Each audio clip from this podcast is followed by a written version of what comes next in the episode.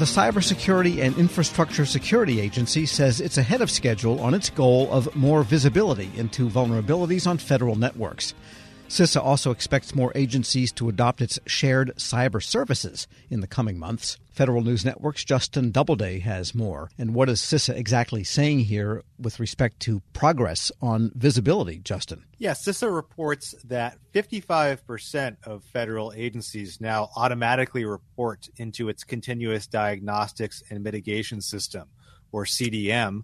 That's up from 45% at the end of the first quarter of this fiscal 2023 and that beats the goal for the end of this year of at least half of all agencies reporting into automatically reporting into CDM. This all came out in CISA's latest uh, update on its agency priority goal, goal of strengthening federal cybersecurity. CDM is central to CISA's role in overseeing federal cybersecurity defenses. Agency CDM dashboards feed up into a federal dashboard that kind of shows CISA and the White House across the board progress on you know patching hardware and software and potential vulnerabilities on networks so CISA says it's performing well against this measure, and both quarter one and quarter two results have been, quote, much higher than anticipated. Yeah, so that means they are hoping the entire government will get on there. And does that look like this rate will continue? Well, in a word, no. CISA also said in the same update they expect more stabilized progress through the remainder of fiscal 2023 on kind of this automated CDM reporting. They say factors include agency resourcing, prioritization, and leadership changes. All of those will create challenges for achieving what it calls comprehensive CDM coverage. And they actually put a number on it. CISA expects that it will be able to reach as high as about 85% of agencies doing this automatic reporting into CDM, but quote, it may never approach 100%. So they've gotten pretty far so far, but they expect things to level off a little bit here as some agencies run into some of those resourcing challenges. Cybersecurity costs money at the end of the day, so there, there still could be issues there. And of course, it's great to be on continuous diagnostics and mitigation, but what about the results? I mean, is this program showing that dangerous vulnerabilities can actually be headed off or found before they can do any damage? There's an interesting update on that at the June 22nd Cybersecurity Advisory Committee meeting from CISA Executive Assistant Director Eric Goldstein. The audio from that meeting was not great, so I won't play it on your program here. But essentially, Goldstein pointed to the recent vulnerabilities in the recent MOVEit file transfer system uh, ransomware attack, where this file transfer system had these zero day vulnerabilities that were used to basically steal data from organizations across across the country, including some uh, federal agencies. But CISA officials have said the campaign did not result in any significant impacts to federal data or systems. And during that meeting I mentioned, Goldstein said, had this happened a couple of years ago, CISA probably would have been accepting spreadsheets from agencies on how they were doing and using this application and where it was and whether it was patched. Now they can log into the CDM dashboard and actually look at all the agencies in there to see where the application is, what version status it is, and whether or not it is patched. So that's one anecdote that CISA has shared to kind of show success with CDM so far. Yeah, that idea of discovering or knowing about a hole or a vulnerability that pops up is one thing. And as you point out, the patching, the mitigation part, that's something else. And agencies have often been behind the eight ball when it comes to having the latest patches. And so, what does CISA say is the status now? Are agencies keeping on top of these these patch needs? Yeah, at that same advisory committee meeting, CISA's uh, Eric Goldstein said that agencies have made a lot of strides since the agency reached released binding operational directive on uh, known exploited vulnerabilities in late 2021. That directive essentially establishes a catalog of the most dangerous cyber vulnerabilities and requires agencies to patch them within specified timeframes. And Goldstein says they've now driven mitigation of mil- millions of vulnerable instances of technology since that directive was put in place. At the same time, as you point out, there are still some challenges uh, in certain areas. For example, the Environmental Protection Agency's Inspector General recently released a report where it found more than 20,000 critical vulnerabilities on systems used by the EPA's Office of Air and Radiation. The EPA office said many of those monitoring systems that it uses are really old and they're not updated by vendors who made them.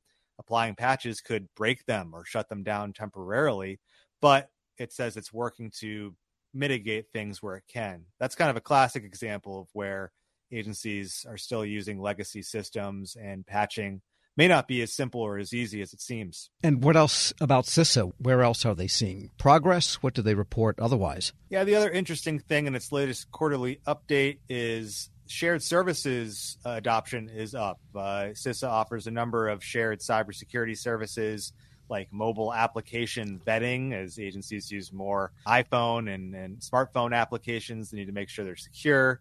They offer a suite of shared cybersecurity services in general, like logging and things like that. And then there's the vulnerability disclosure policy platform. CISA saw uh, 120 distinct adoptions of those shared services across agencies by the end of quarter two. And CISA expects to see even more adoption in the coming two quarters to meet its annual target of 190 total adoptions across its shared services portfolio. So that's kind of a marker of how CISA, another marker of how CISA is kind of offering these shared cybersecurity resources across the federal civilian uh, agency networks. And some of the big agencies and departments use those shared services, not just all the small fry and the small independent agencies, correct? Yeah, it's interesting. I mean, s- some of these uh, services are offered; uh, they're all free, and and they're, they're kind of offered on this basis that you know some of the smaller agencies could probably use some free services with their limited budgets. But then there's things like secure cloud business applications uh, that CISA is just rolling out this year, where all agencies use things like Microsoft Azure, even the big ones, and they have to follow these uh, shared standards. So you're seeing some of the bigger agencies adopt that Scuba uh, secure cloud business application service as well. All right, a deep dive on Scuba. Federal News Network's Justin Doubleday. Thanks so much. All right, you're welcome, Tom. And check out his story at federalnewsnetwork.com. Hello, and welcome to the Lessons in Leadership podcast. I'm your host, Shane Canfield, CEO of WEPA. Today I'm thrilled to be joined by Dr. David Wilson, president of Morgan State University. David has had a fascinating career and has garnered a long record of accomplishments from more than 30 years of experience in higher education administration. Came to Morgan State in 2010 from the University of Wisconsin, where he was chancellor of both the University of Wisconsin Colleges and the University of Wisconsin Extension. Before that, he held numerous other administrative posts in academia, including vice president for the University of Outreach, associate provost at Auburn University, and um, associate provost of Rutgers. And when we were talking earlier too, you had just mentioned that you had a, um, a wonderful nomination at the American Academy of Arts and Sciences. And David, thank you so much for joining me. Uh, Shane, it is indeed a pleasure uh, to be invited into this conversation with you. It's not in your um, in the short bio here, but I also know you served in some capacity in the Obama administration. Yes, I did. As a matter of fact, as I was leaving the University of Wisconsin, where I oversaw the UW colleges, I accepted the presidency at Morgan. And on my way into the presidency at Morgan in 2010, my name was advanced to President Obama to be considered as a member of his board of advisors on historically black colleges and universities. And so I accepted and served there for eight years during his two terms. Amazing. You've had a fascinating career at numerous universities across the U.S. How did you become passionate about the education field, and what are some of the biggest lessons that you've learned?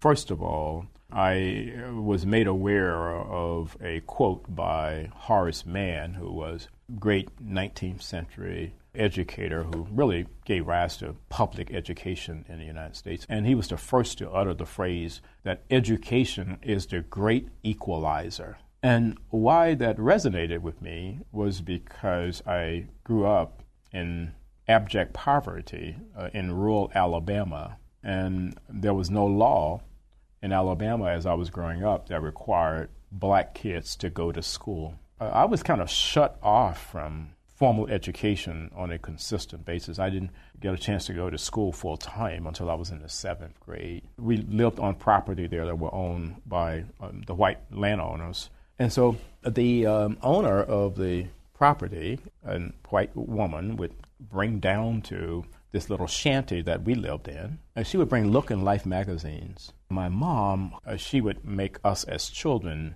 plaster these pages of Look and Life magazines against the wall of this little shanty to keep the cold wind out. I would take a kerosene lamp and go around the walls reading those articles in Look and Life magazines, which is when I first came across the phrase of Horace Mann. Hmm. From that point on, I committed myself, you know, to education. It's an amazing story, and two things occur to me. One, it's almost incomprehensible that this happened during our lifetime. You know, that to me is uh, almost shocking. It's also truly inspiring that you recognized that you could do more and sought out to do that and were successful at it. So when you think back on that experience, how has that informed, shaped, influenced your leadership position now mm-hmm. as president of Morgan State? It, it had to have had an impact, but how would you articulate that? So if you go back to that Alabama environment, what I saw it was just so many people, my own brothers and sisters, who were 10 times smarter than I was. But my first five brothers were illiterate.